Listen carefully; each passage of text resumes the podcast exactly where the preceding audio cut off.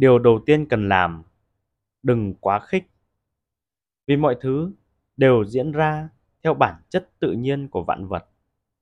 Và chỉ sau một thời gian ngắn, chúng ta sẽ chẳng còn gì là đáng kể. Ngay cả những hoàng đế vĩ đại như hadrian và augustus cũng không ngoại lệ.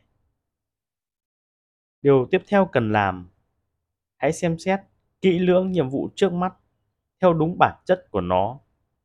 Đồng thời nhớ rằng, mục đích của ta là trở thành một con người tốt đẹp. Hãy tập trung, làm những gì tự nhiên yêu cầu ta phải làm, và chỉ lên tiếng khi phù hợp và cần thiết. Dựa trên nguyên tắc tử tế, khiêm tốn và chân thành. Trích suy tưởng của marcus aurelius.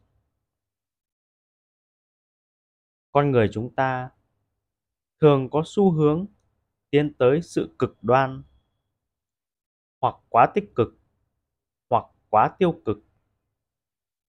Đoạn trích dẫn trên gợi nhớ tới những tư tưởng trong sách trung dung và kinh dịch.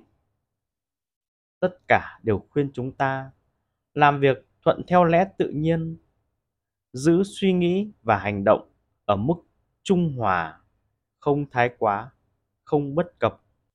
Và hơn hết luôn giữ tấm lòng hướng thiện